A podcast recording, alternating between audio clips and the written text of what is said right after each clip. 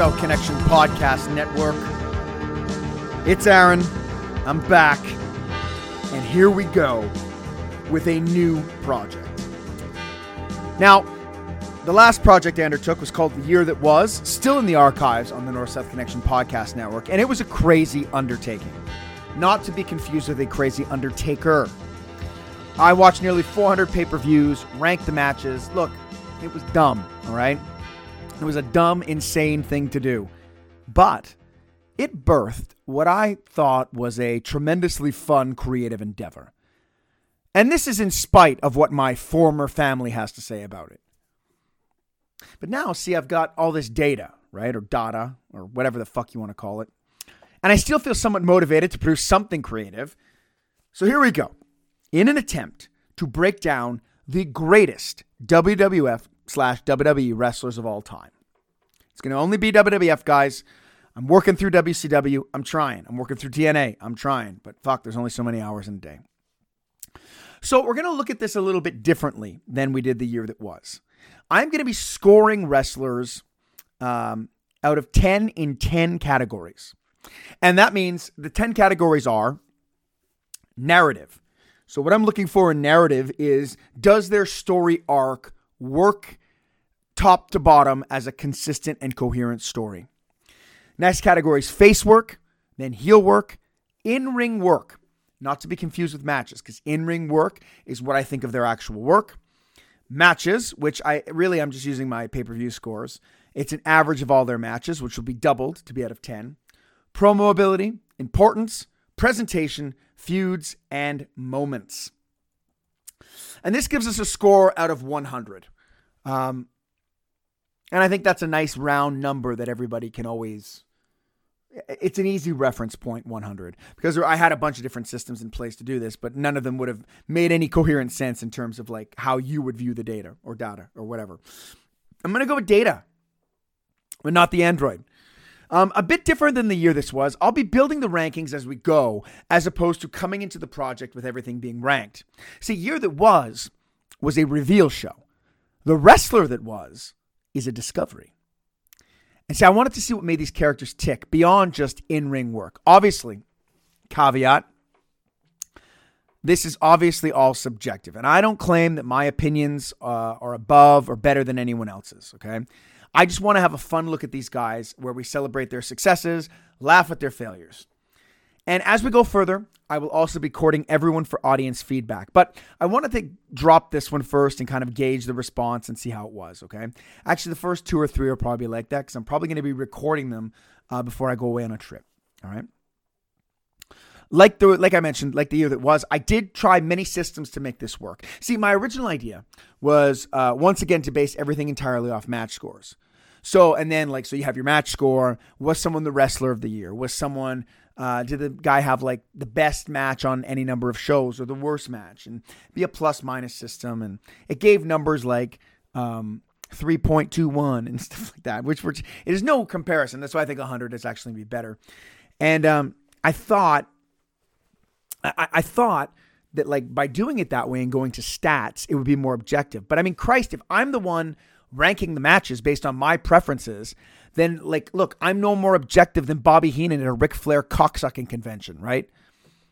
Instead, I'm going to use my biases to rank guys, to rank guys, to rank guys slightly more holistically, as JT and Marcus say on Wrestling War. I have zero idea if it's going to work. So, first on the docket, there's a bit of a pattern I'm trying to build with these things. The idea is to uh, take someone from each era so I don't get bored. So, first on the docket, one of my favorite guys as a kid, Jake the Snake Roberts.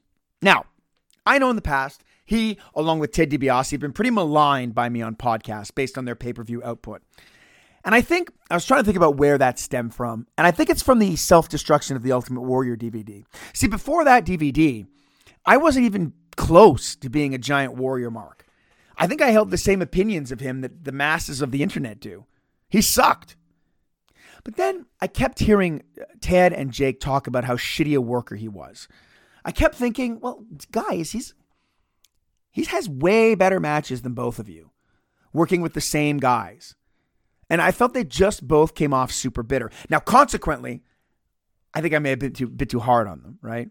And as modern WWE is proving to me, you can have a card full of four star matches, but that doesn't mean I want to watch your show. So yes, matches do matter, and the, and the bad should be weighted here. It's just going to be weighted a whole lot less. And I'd like to think that this will hopefully give a balanced look at each guy. And I hope we see. So, like I said, as a kid, I thought Jake was super cool. I wasn't a huge fan of his 1996 run, but I also didn't think it was bad or anything. And Jake's an interesting uh, guy to start with, I think, because he's such an interesting and unique performer. One of the most unique performers in company history. So let's deal with the first category narrative. So let's go through Jake's story because Jake has quite a story. So this dude comes into the promotion in 1986 and appears for all intents and purposes that he's there to wrestle and make some money and perhaps put a snake on some people. And I know this probably sounds foreign to modern fans who believe that guys and gals only wrestle to get their WrestleMania moment. Back in the olden days, when guys were named after actual animals, they fought for money. I can't imagine a guy named Jake the Snake fighting for anything other than money, or perhaps a chance to ruin a wedding. Only fake animals like Bearcats fight for moments or TV time. And I can't imagine a guy like Jake storming into Vince's office and declaring, I don't have a path to WrestleMania. No, he wouldn't barge in there and say that. He'd just murder Vince or Jack Tunney with a snake. And they both knew. They both knew they'd be murdered by him. He's presented as a businessman. And yes, I'll give you that most businessmen don't carry large sacks with pythons in them. But this was the 80s. Who the fuck knew what was going on in those boardrooms? Jake was there to make money, plain and simple. It's actually the perfect motivation for a wrestler, as you can tie almost any and all actions that happen in the ring back to the motivation of wanting to get rich. That's why he wants the title. The champ gets paid more money. That's why he hosts a talk show in a fucking cave. They pay him to do it. Jake begins to make his way up the rankings and runs into a guy named Ricky the Dragon Steamboat, or formerly Richard the Dragon Steamboat. Now, a dragon, of course, is not a real animal, but let's face it, dragons are cool as fuck, and so is Ricky Steamboat. And the basis of their feud is Jake's attempted murder of Ricky by hitting him with a DDT on the floor. In reality, it wasn't really an attempted murder, it was more of a potential manslaughter case, as Ricky was knocked silly. And Jake still dumped the snake on the dude, being the class act that he is. This, of course, culminated with a snake in Jake's corner and a dragon, quote unquote, in Steamboat's. Now, of course, since no dragons were available, they went with a quote, uh, Komodo dragon. And since that would have been insane and potentially life threatening to bring into a building full of people, they went with a baby caiman with a bungee cord holding his mouth shut. The bungee cord, no doubt, provided by the trunk of Pat Patterson's Buick LeSabre. And apparently, for Jake, the sight of Steamboat on his knees holding this thing in the air produced the repulsory power necessary to just take Jake right out of the ring. My God, what a horrible, what a horrible afternoon in that building that must have been for Frankie, with a snake and an alligator playing a game of Can You Top This? Jake would challenge for titles and endear himself to the fans until finally being assaulted by an Elvis impersonator inside a grotto. Apparently, the guitar is a more formidable weapon than the snake. Jake enlists the help of Alice Cooper, and I'm I guess this makes sense. If you're a snake enthusiast, then you're going to go ahead and enlist the help of other snake enthusiasts in, to fight an Elvis impersonator. And it really is a shame that Steve Irwin wasn't around yet, because he would have for sure tagged and potentially bludgeoned Jimmy Hart to death. Despite losing the feud with the uh, Honky Tonk Man, things are pretty good for old Jake. He's giving guys concussions, he's putting a snake on them, I was never really clear if the snake was meant to be eating them or not. Um, either way, as a kid, this is incredible, right? My father, of course, when I was watching as a kid, insisted this is this is he's like that's not a real snake.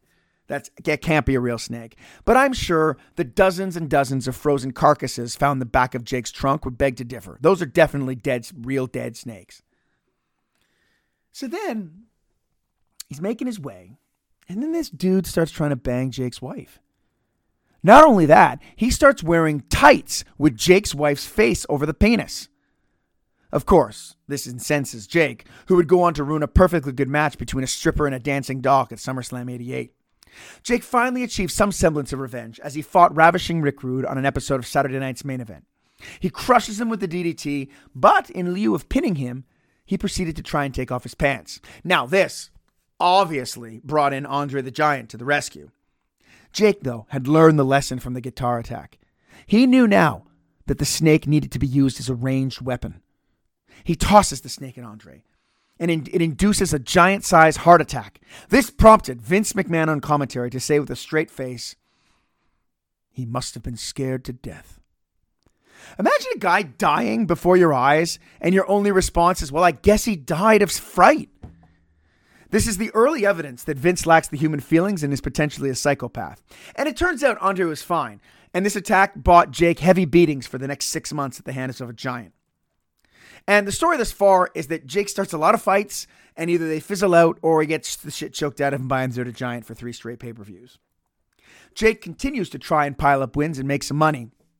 It's almost like he had some sort of debilitating habit that he had to maintain or something. He defeats Virgil in an episode of Superstars, only to be savaged by Ted DiBiase after the match. DiBiase shoves countless $100 bills down Jake's throat until he nearly dies. I'd take those $100 bills in my throat any fucking day, Ted. Then Jake steals a belt, turns an evil cop good because heaven forbid a, a cop who just stole a man's pet accept a bribe. And he ultimately ends up in the same place where we all end up wrestling matches while a guy dressed like a tennis player sprays your snake with cologne. Then, in one of these altercations, Jake gets sprayed in the eyes. And this, my friends, is where things start to go south for our hero. He is blinded by Rick Martel. Not only is he blinded, but he is told by the presiding physician that he will have to wait till next week. Next week, Jake. We'll only know the results next week, conveniently on Superstars to know if it will be permanent.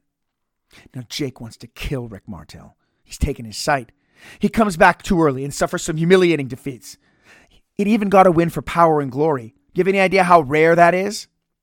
Finally, Jake goes even darker and forces Martel to do the same. And Jake finally wins the feud conclusively. But did he go too far? While still in this mental state, his pet and longtime companion Damien is murdered by a fat man jumping up and down on him. Witnessing this, the mess in the bag, and the perpetrator serving snake burgers on an episode of Primetime clearly pushed Jake over the edge. The dude goes crazy because a man killed his pet. Who wouldn't? I know when my father killed my bird, I buried it deep, deep inside and wrote it into an adaptation of Shakespeare's The Tempest. Jake is now locking dudes in rooms with cobras and hanging out with monsters and morticians. He goes to a wedding just to give a bride a cobra in a box. How evil do you have to be to plan that out? You save the date, you RSVP for the wedding, you choose a meal, then you pack a box in in such a way that A, the snake doesn't get out, and B, no one will know there's a snake in the box. And I got to imagine that's a very long conversation with a snake about discipline and not hissing during the wedding. And you know that wedding was long. They probably sang that fucking song together 15 different times. No way that song didn't play at Stephanie McMahon's actual wedding.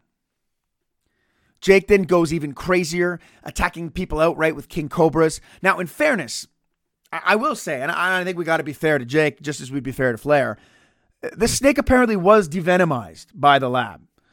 And if the explanation that this was in fact an accident was good enough for Jack Tunney, then who am I to say otherwise?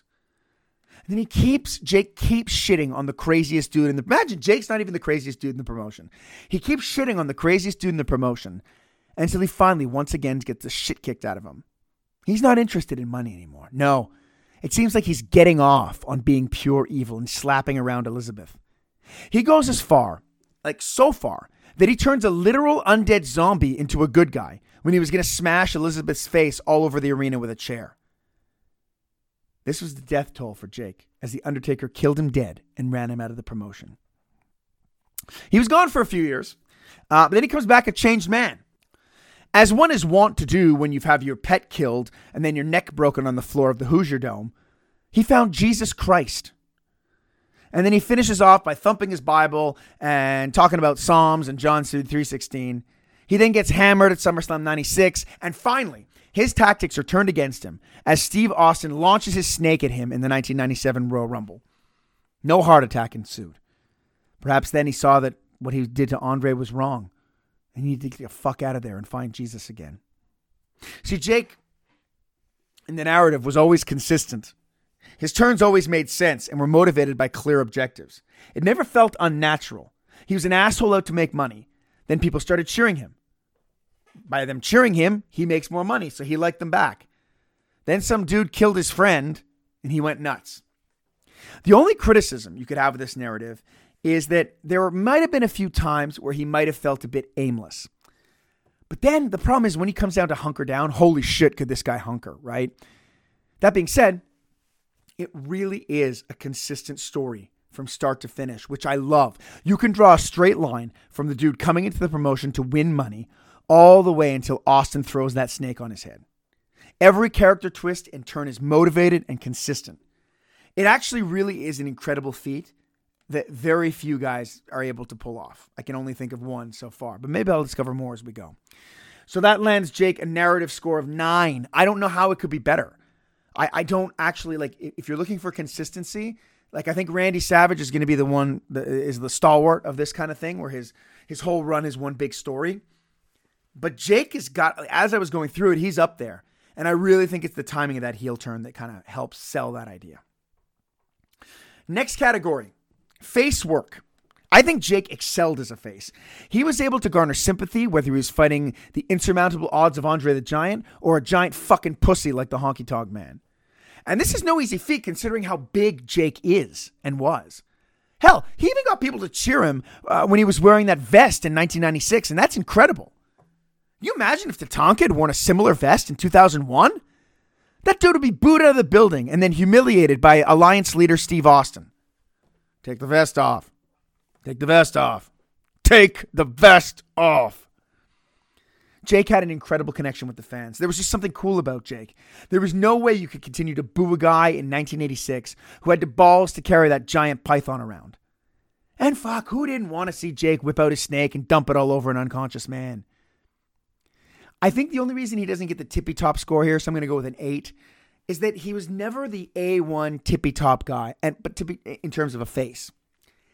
But I actually don't know if he could be because there's just too much of a wicked edge to Jake.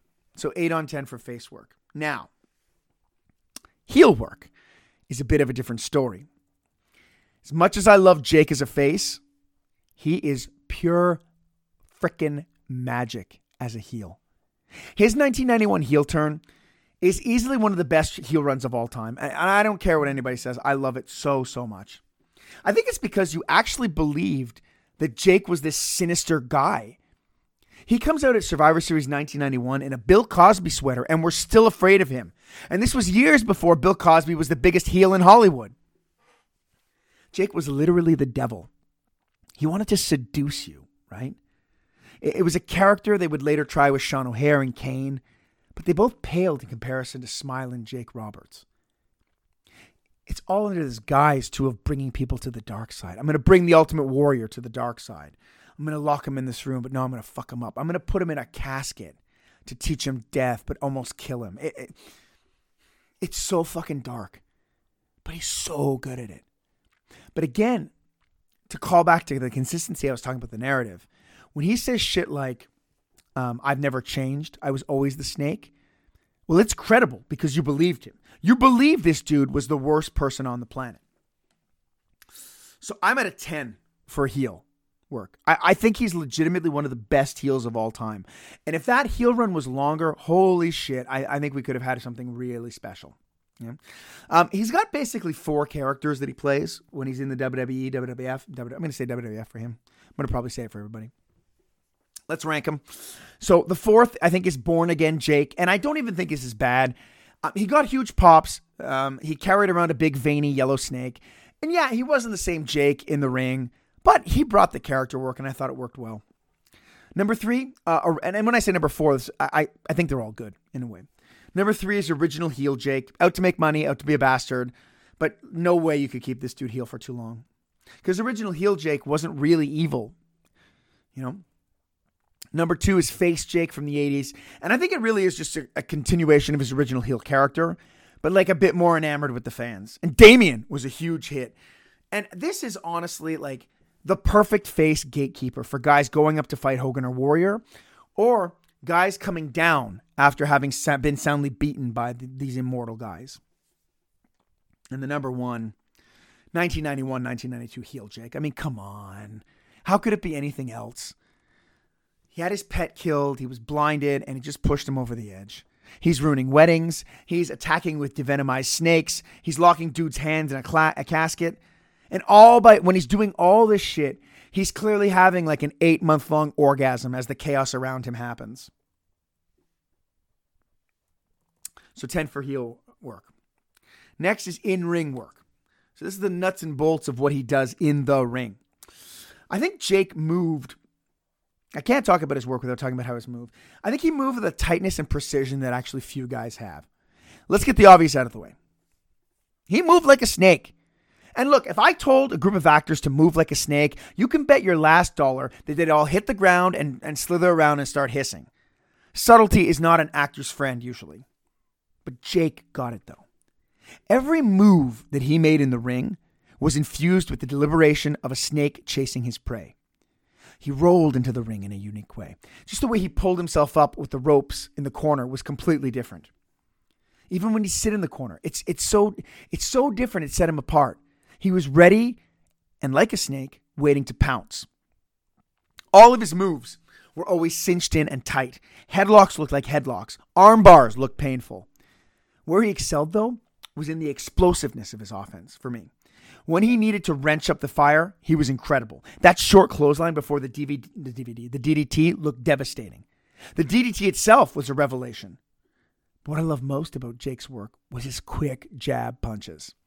Much like how a snake pounces only when it's ready, those jabs come out of nowhere. Bam, bam, bam. He's kind of twisting his body or like in a circle as he's doing it. Oh, I love it. It's so simple, but it's great. There's a great urgency to them, and they always pop the crowd big.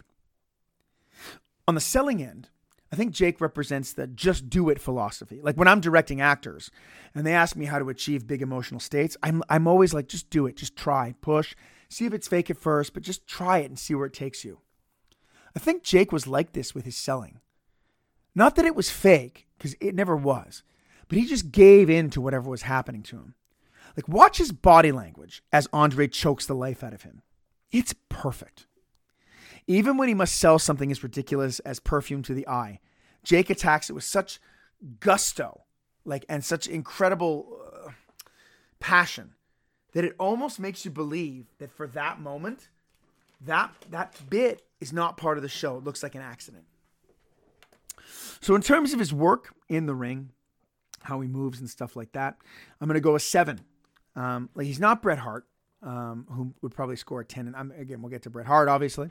He'd probably score a 10 in his work, uh, but he's he's damn good and way better than what his matches say. And that brings us to the next the next category, matches. And I think this is where Jake suffers a little. And as much as I love how crispy is in the ring and how he can imbue his character into everything he does, sadly, it doesn't always translate into great in-ring matches.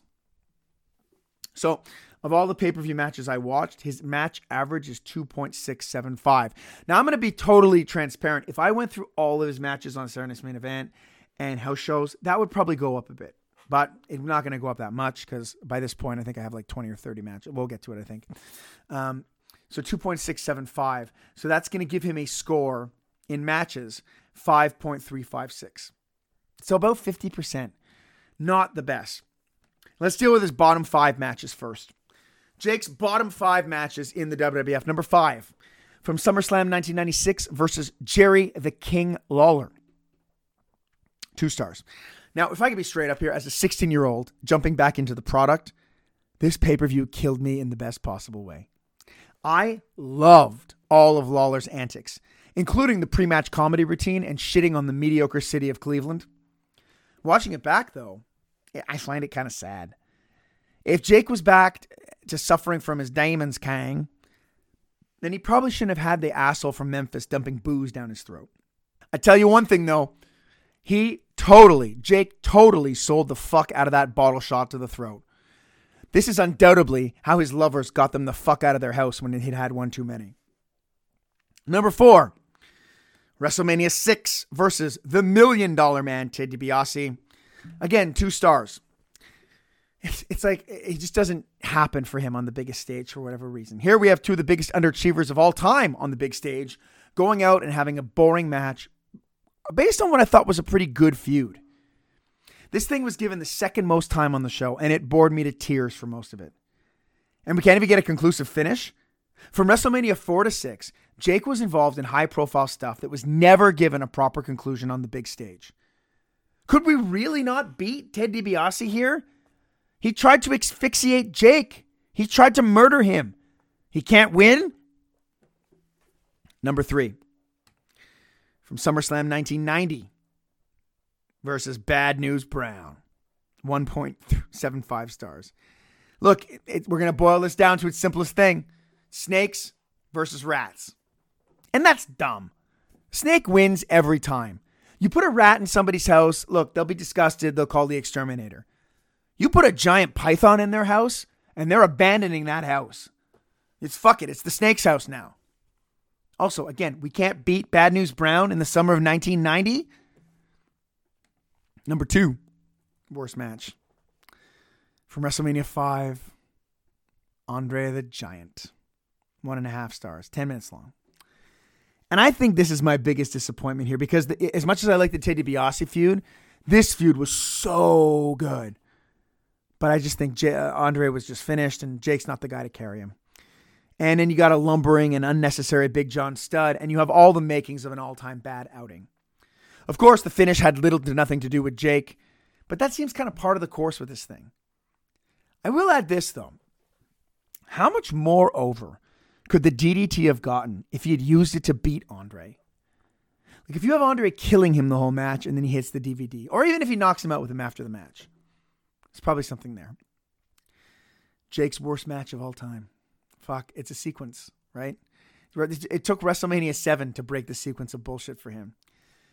From WrestleMania 4 versus Ravishing Rick Rude. Tournament match, round one, one and a half stars. Good God, this thing is the worst. Once again, two guys who are supposed to be amazing.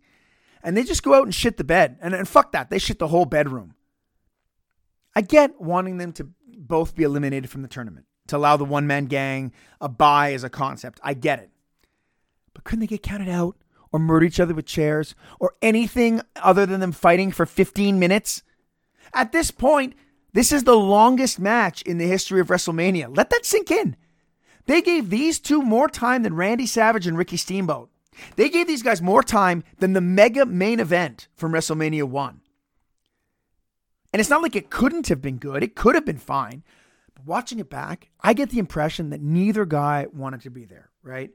Jake probably wanted to be in the back, banging back some tall ones. And Rude probably wanted to be banging Cheryl Roberts. There was zero urgency from both guys. They sit around in rest holds, and I mean rest holds. It's not cinched in, and it's minutes at a time. They're just laying there. Even as the time limit gets closer, they do nothing to sell that they're both on the verge of elimination. If you want a great example of what this should look like, watch that match from Beach Blast 92 between Ricky Steamboat and Rick Rude. Watch Rick Rude in the last minute so I know he can do it. I would rather watch Terry and the Cat, Ahmed Johnson their way through a match rather than watch these two.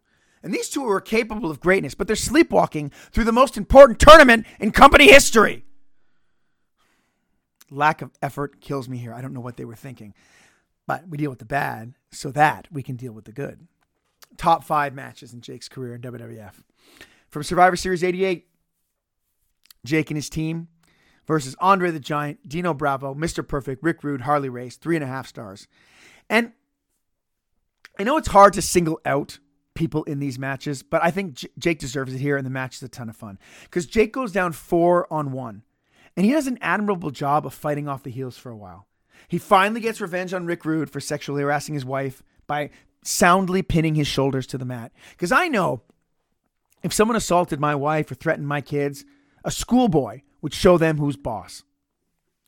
Then Andre says enough is enough and chokes Jake to death. And I just really dig the story here. And it takes a guy like Jake to make it work.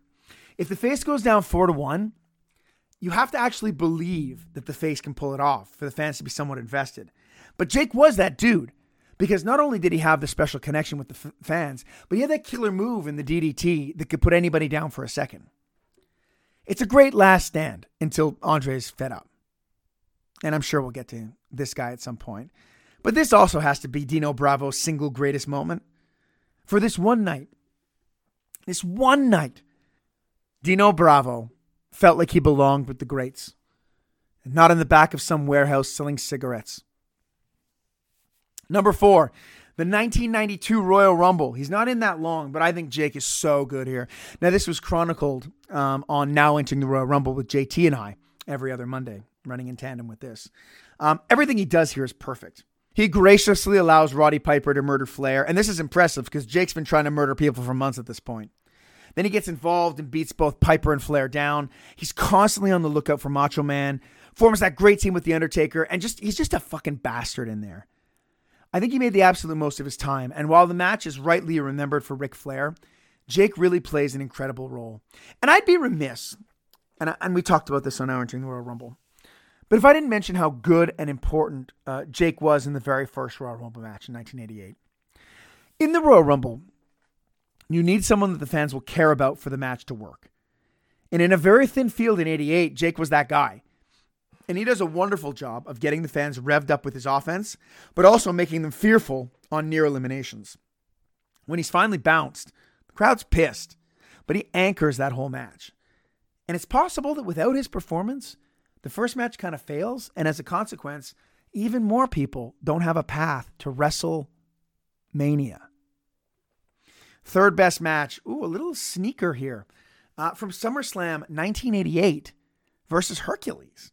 Three stars. Um, I think this is a sneaky fun match from the first SummerSlam. Both guys are game, and they're actually given a good amount of time and go out to go out there with. Hercules is another guy for whom the more I watch, the more I really like. Like Jake, his strikes look quick and powerful, and all of his other offense has tremendous impact. I just like it's fast paced, two guys that can go, and we get an actual finish with Jake slipping behind Herc and dropping him with the DDT for the win. And it doesn't hurt Herc to eat the DDT, it didn't hurt anybody. All right.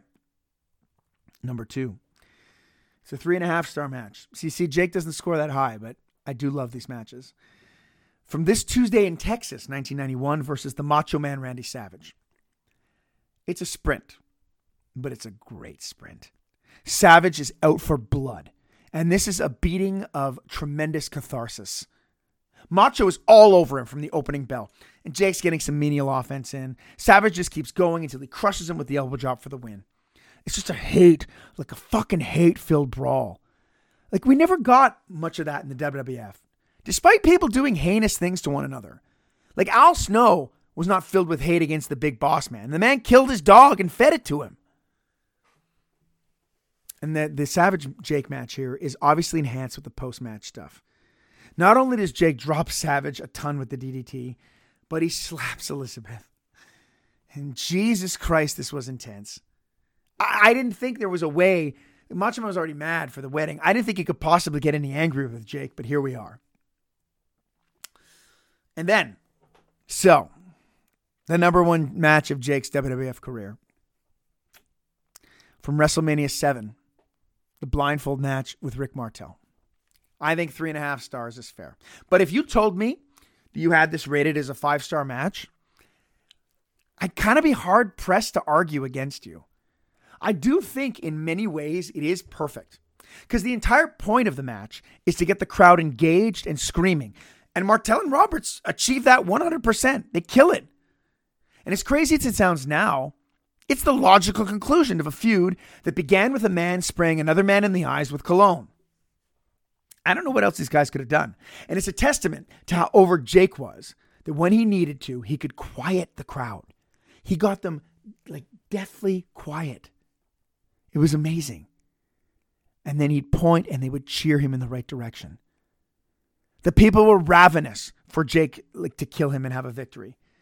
And then he wins the feud clean as a sheet. And special kudos to Rick Martel here too. All the stupid shit he does in the match is like a great rare instance of the WWF getting comedy right. The missed elbow drop, The moment where Jake runs around a backdrop. Hell, even the chair shot to the outside on the post are just a gold. He just looks so upset too after each of these failures. Like he knew better, but just wasn't thinking. His body language too is masterful. It's crazy to me that this is Jake's best match. And I know there's some people that hate it, but in another way, it's kind of fitting that it's his best match. Because Jake was an outside the box kind of wrestler. Of course, his best work is going to be some sort of outside the box match. To this day, it's super memorable. I don't put it here by default. I could have put Savage Jake, but I think this is a really special, fun match, and I think both guys do a tremendous job. Next category promos. It's a 10. Obviously, we know we know we're going here. There's little argument that Jake Roberts is one of the greatest promos of all time. He was so unique in a world of screaming maniacs that he was this measured guy who was straight to the point. He could be poetic, he could be menacing, he could get his point across with subtlety, like the subtlety of a seasoned actor, without resorting to screaming and yelling. And I think he had this really interesting ability of looking right at you through the camera. I mean, all the guys look and talk to the camera, right? But Jake felt like he was talking directly to me. Like he was staring right into my soul and telling me that no, no, no. It was him that was the snake all along. So I'd like to look at two of his promos and kind of break them down a bit and kind of t- talk about what makes them great. First, let's look at the classic promo before WrestleMania 6. Okay. I shit on the match, but I have nothing but awe for Jake's pre match promo. Let's take a listen. Jake the Snake Roberts, the match is at hand. Well, well, the million dollar man, Ted DiBiase. Here we are at WrestleMania, and it's the biggest match of your career. Why? Because everything you stand for is on the line, namely the million dollar belt. Oh, yeah. It can be yours once again. You see, all you have to do to get it back is go through Damien and me. But you see, Damien and I don't forget. We remember all the times you made people grovel for your money. These were people far less fortunate than you. People who could use your money for essentials. And what did you do? You made fun of them.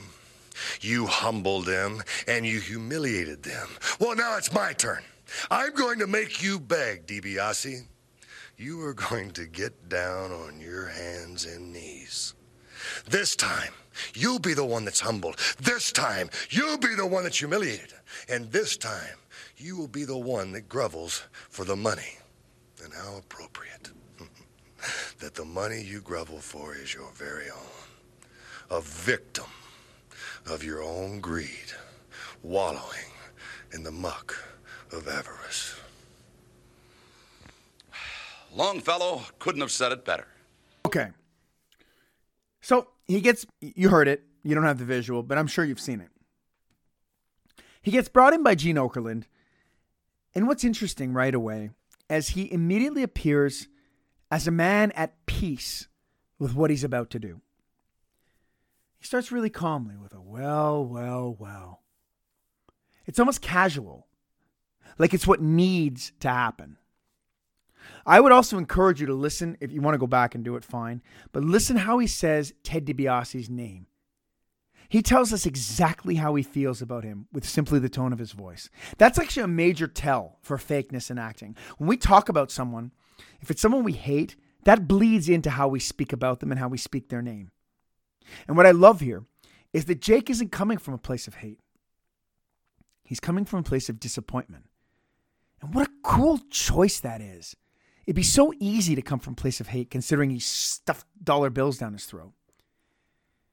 Then he does a great job of selling, selling the idea that it's Jake that has all the status in the match. He puts the ball in DiBiase's court by saying it's not the most important match of my career, it's the most important match of yours, right? Listen to how he hits the word your, your career. You'll hear wrestlers emphasize pronouns all the time. It's awful, right? In the acting world, it's called pronounitis because people don't talk by emphasizing pronoun. I think you want to really a clear example of someone who does it is Stephanie McMahon. She's the worst one. It's a lot of like, you are going to listen to me when I talk to you. Like it's it, it's it's just it's another one of those tells that someone's reading that off a script and doesn't really understand what they're saying because it's not how people speak. The only time you emphasize a pronoun is when you're contrasting. So here Jake has it perfect. It's not the most important match of Jake's career, it's the most important of DiBiase's. And that's why it makes sense to say, no, it's not the most important part of my career, it's the most important part of yours, right? And it, all the while, he kind of just maneuvers his way back to speaking about the million dollar belt. And then the setup. He offers Ted a chance to get the belt. But he quietly snickers as he states that DiBiase has got to go through Damien to get it. See, that snicker is like a, a, a it's small but golden. Because it speaks to a man who is, he's speaking to a man who's had everything easy in his life due to his money. And for once, Jake and Damien are in a position to make something difficult for this man. The snicker represents the joy of busting a guy down to his level, putting him in his actual place. Then he starts to list the times that Ted DiBiase made people grovel for his money. Watch the tone shift, because you're seeing to see the, the anger start to come in a bit.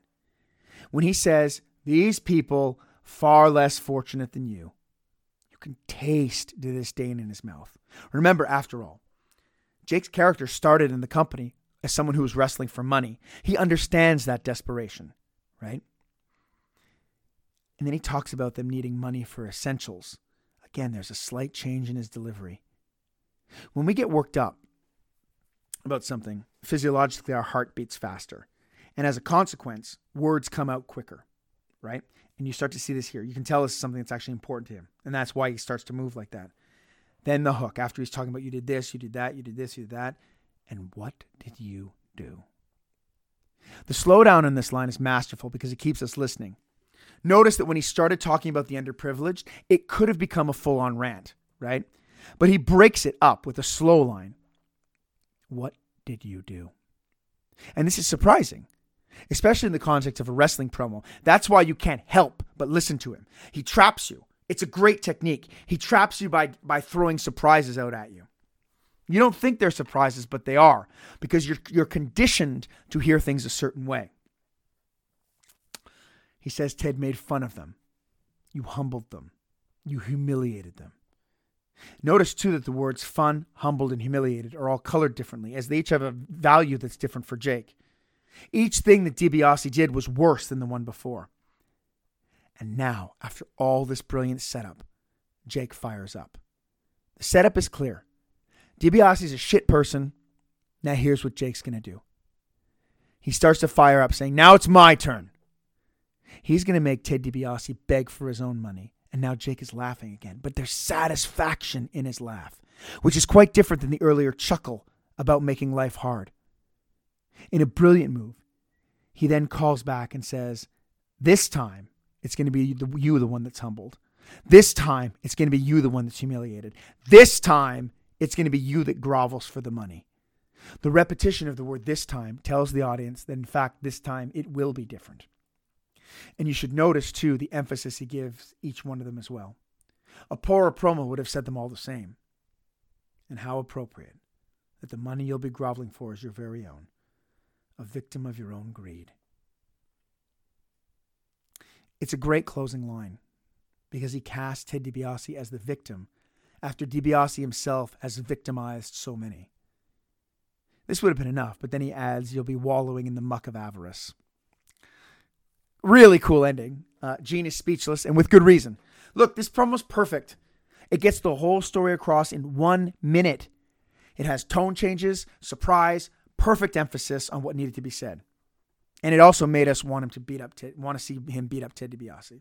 Now, let's look at a very different promo. This is the post match of this Tuesday in Texas after he's fucking slapped the shit out of Elizabeth. Congratulate me, Gene, huh? After taking a look at that, you are a bona fide sicko, Jake Roberts.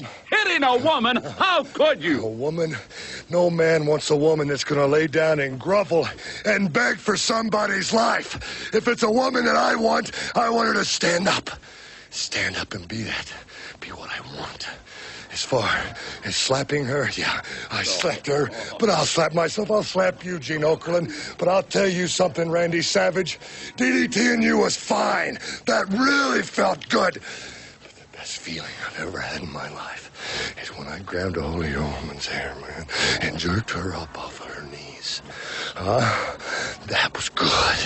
And then when I put my hand across her face, my man, it felt so good I should have to pay for that. Yeah, I would pay to do that. So the next time you think about crossing this snake's path and a snake chooses his own path where nobody else wants to go, you think about it again. But if you do decide to, please do me one little favor. I'm begging you. Please bring her back.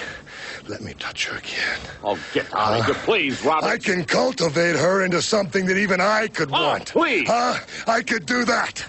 Trust me. Trust me. Please. I refuse to. Gorilla Monsoon, let's get back. Get out of here. on, get the hell it. out of here. I don't want to talk to you. What a sick. So right off the bat, you should see how much differently this one, uh, this one, how much differently this one starts off as, in contrast to the Mania Six promo. See, the Mania Six promo, Jake's measured. This time, he's like unhinged from the start, because we always knew there was a darkness in Jake, and it's finally on full display with this character. The disgust that he has in his voice as he talks about Elizabeth, and she, he's upset that she was begging for Savage's life. It's incredible. Jake is now fully owning who he is. He only respects strength, and he's going to use Elizabeth's weakness to justify why he slapped her. Because she's acting this way, she isn't worthy of respect in his eyes. Even in the face of Gene calling him a sicko, Jake believes he's totally justified, which is the, the, the, the best sign of a good villain. He talks about how DDTing Savage was fun, and you can hear it in his voice watch he's talking about how fun it is but then watch and listen for the tone change when he starts to talk about slapping elizabeth. When he the way he colors the words that really felt good. There's this visceral growl really felt. There's like a sexuality to it. It's fucking dark. This is fucking dark shit. Then he brings it down to a whisper next as he goes, it, beating up Elizabeth was the best feeling he ever had in his life. Things that are important to us in speech, and we're really trying to make a point, um, often manifest themselves in quieter speech. And Jake is a good enough performer that he picks up on this perfectly here. He's also so descriptive, too, as he talks about picking her up off her knees by the hair. Like, that was good. Like, that was good, he says that goes into even he's even into into a deeper uh, heightened state of arousal you almost get the sense that he's reliving it as he's describing it. Then he ties it all back to sexuality by stating that when he put his hand across her face it felt so good. He goes i it felt so good i should have to pay for that. Then to hammer it home he thinks about it for a second. He goes yeah i would pay for that. And then it's that's an interesting it's an interesting choice of words because it becomes a double entendre in that, yeah, yeah, he's going to pay for it, right? Um, no one ever dared compare Elizabeth to a whore before, which is what he's doing, right? Once again, I like the face promo, uh, like and and like the face promo, he sets up the premise, and the premise in this promo is I liked hurting your wife, but then he gets to the point, which is I liked hurting your wife, but don't fuck with me. The whole point of this promo is don't fuck with me. But he can't help himself.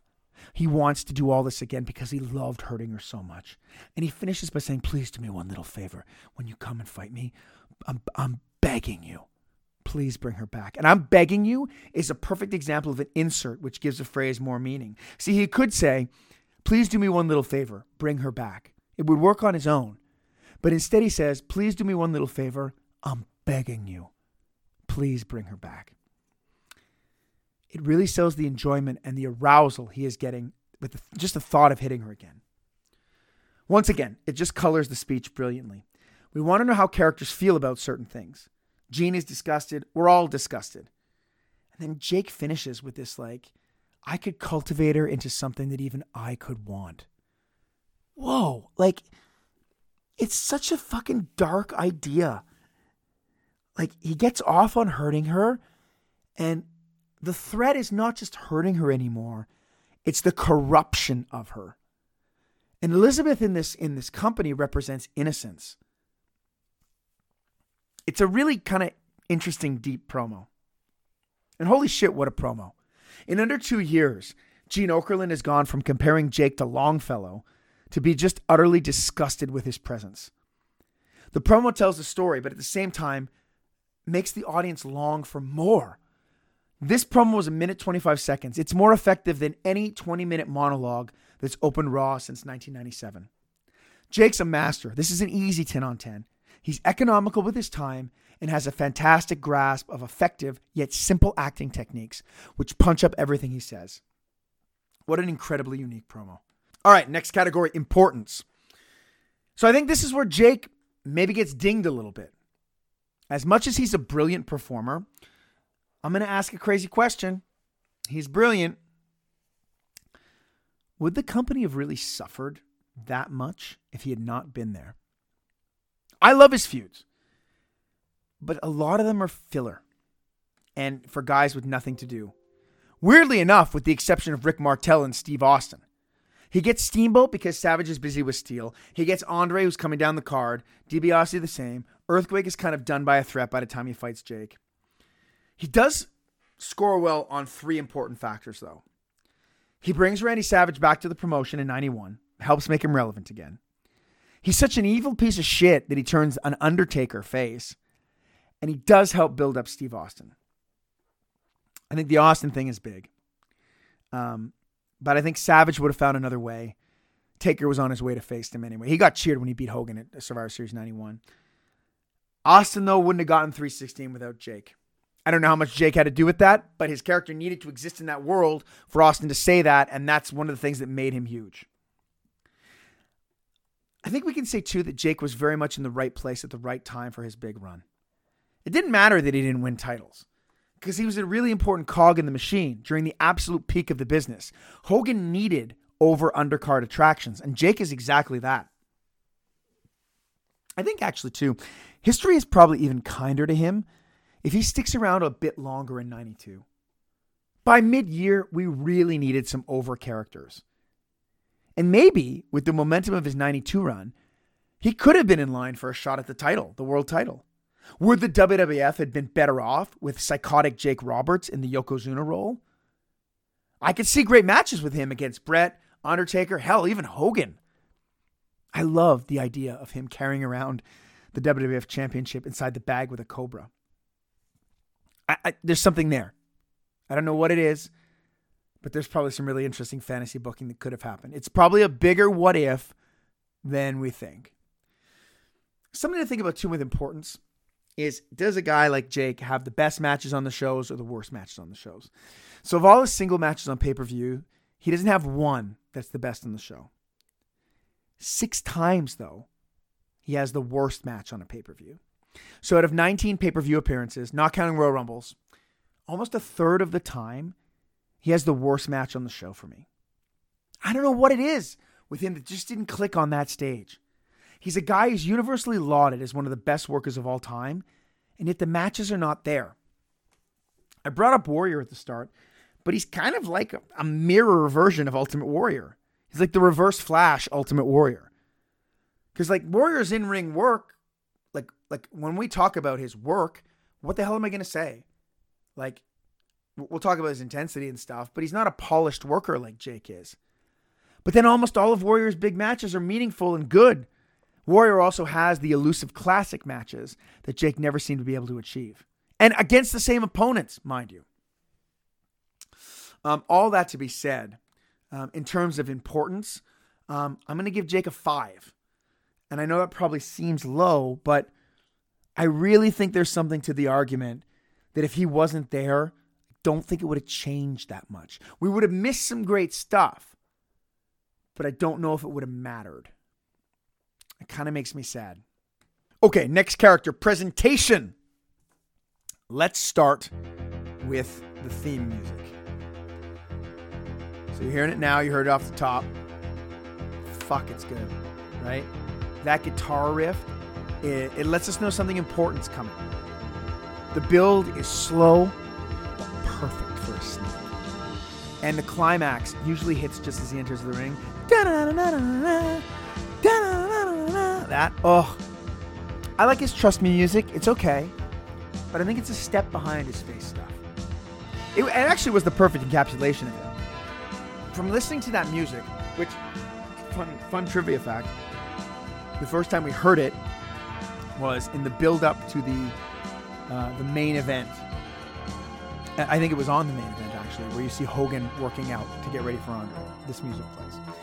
Um, but what the, this music gave me was that like something dangerous is about to happen. I feel like danger is on its way. Now we had no idea how it was going to get until the fall of 1991.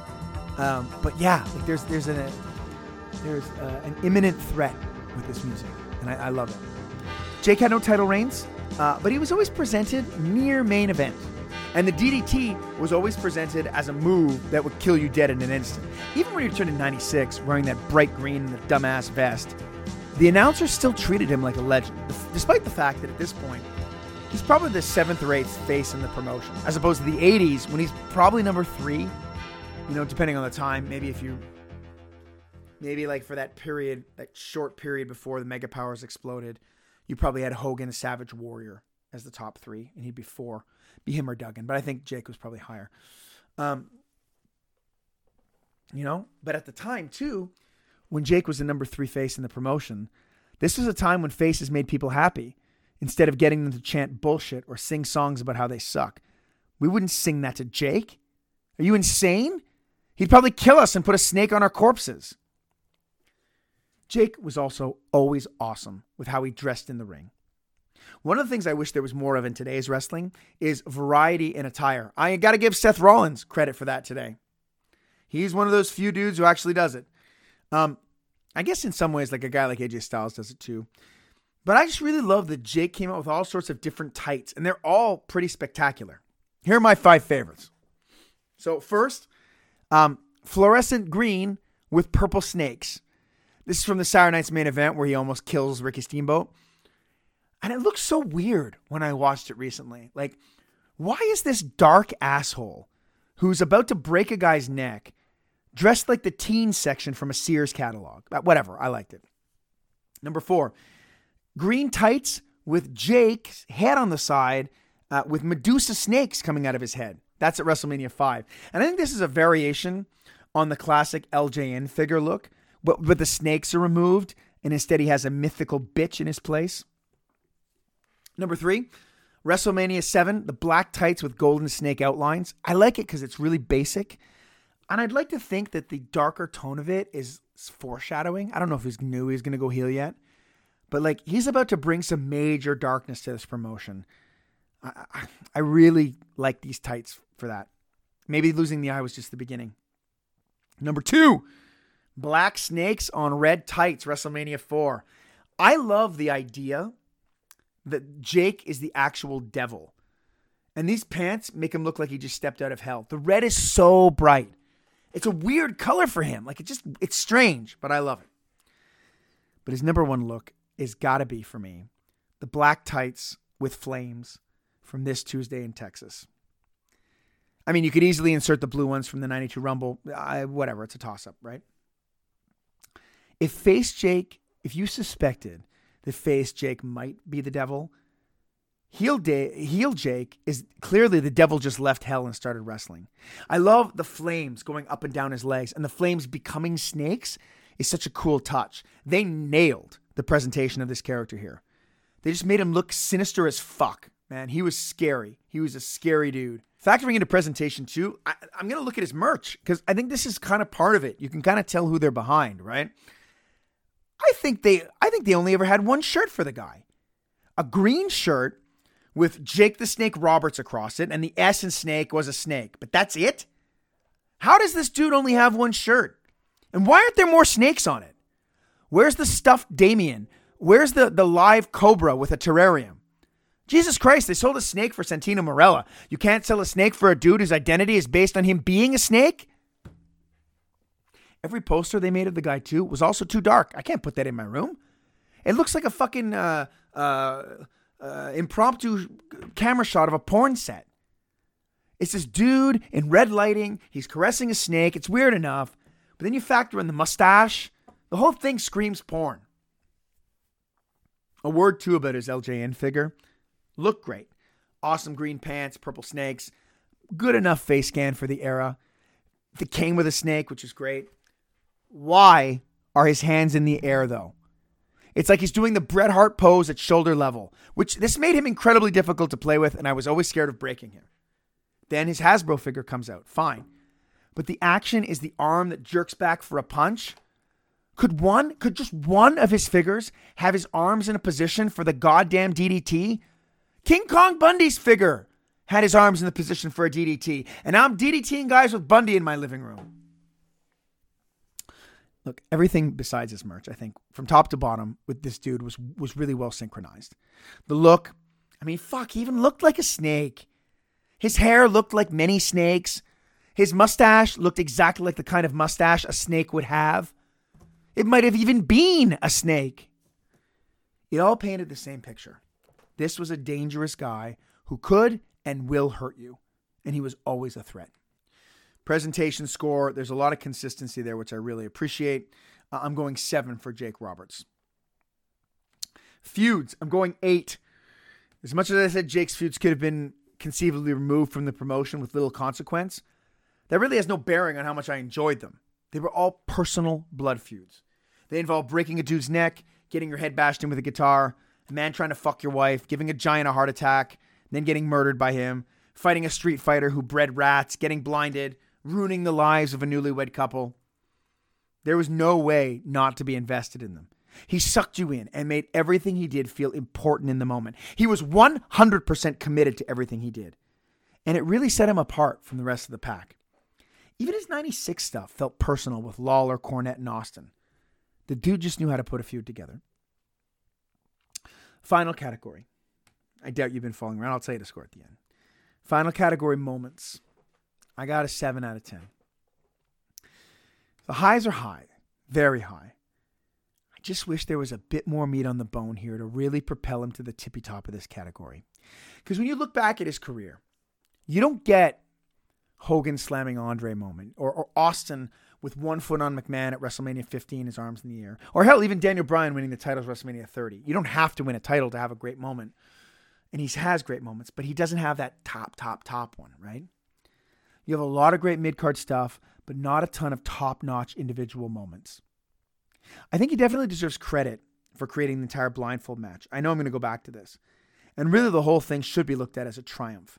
There is so much cachet in the character that he led the audience participation.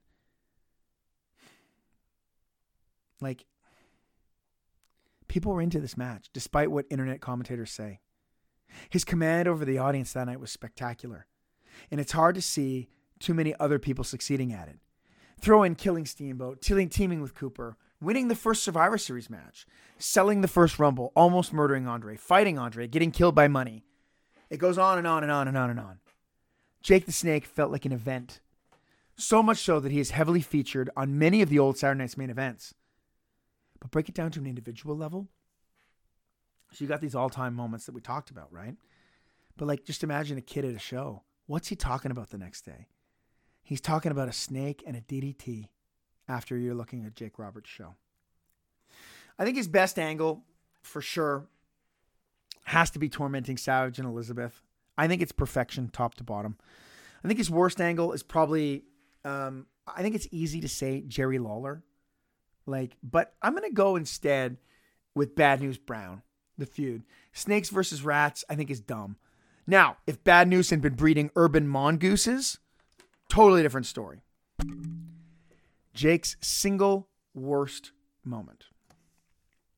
Obviously, if this wasn't only WWF, it's Heroes of Wrestling using the snake as a penis. But I think on WWF TV, it's got to be the getting the booze poured down his throat by Jerry Lawler. It's especially sad in retrospect, but really, I, Why couldn't he just beat the guy who'd been making fun of his alcoholism for months? Like, why not tell a nice story? And that's the end of the feud. It's Lawler humiliating him. Jake's single best moment. It's the snake attack. But there's one moment in particular. After Savage has been bitten and removed from the ring, there is a camera shot that does not get used nearly enough.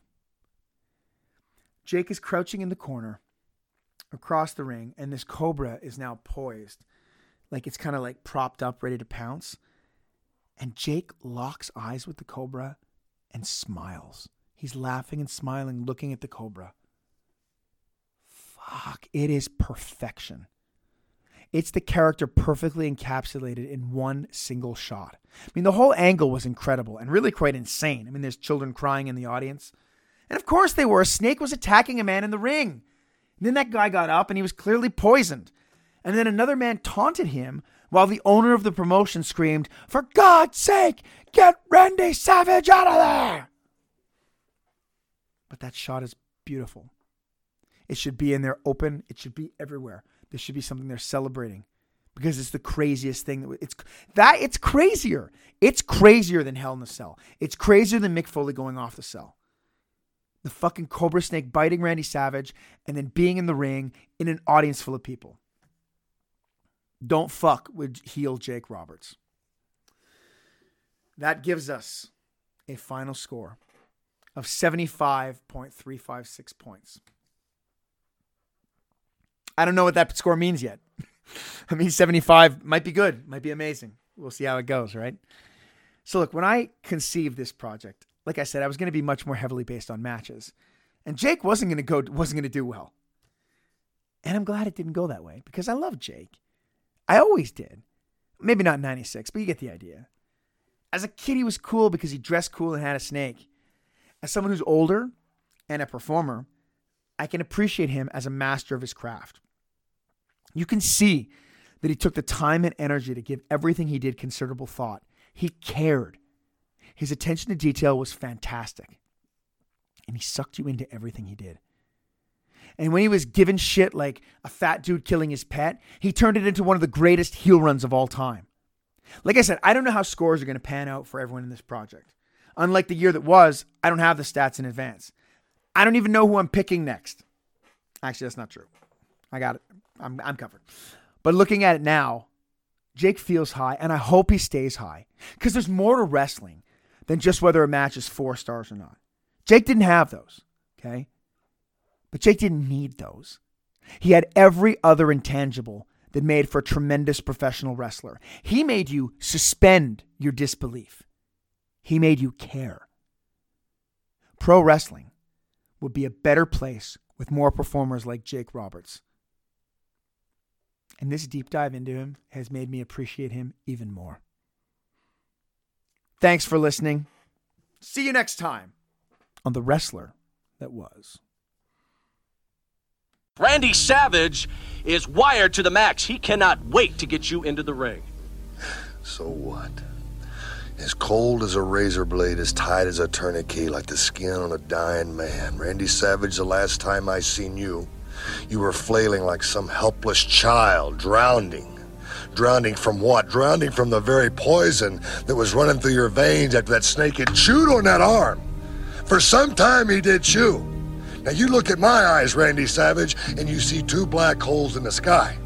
But you look at that snake eyes and you'll see something so cold and so devilish and so deliberate. Yes, he takes care of what he has to, does what he has to, just like me. Your eyes, your eyes weren't even there, man. You were out, you were gone. But you know whose eyes I enjoyed the most? Do you? Elizabeth. Pupils so small, so intent, so scared for the man that she loved. And what a rush I got, man. Up and down my back, it felt so good. My hair felt like it was tingling. I mean, I had goosebumps all over my body listening to you squeal for a man that could not do anything but flail around couldn't help himself at all, you know. And see the thing about Jack Tunney barring the snake from the corner. Let me tell you something, Jack Tunney. When I was brought into this world, I could not rob, I could not steal, I could not lie, I couldn't even cheat. But boy, did I have some help learning. You have taught me so well. So you see, it is not my fault, anything that I do out there. You have given me the right to. You have almost pushed the button to make me do it. You have pulled the trigger. So anything that I do is your fault. Snake in the corner? Trust me. Trust me.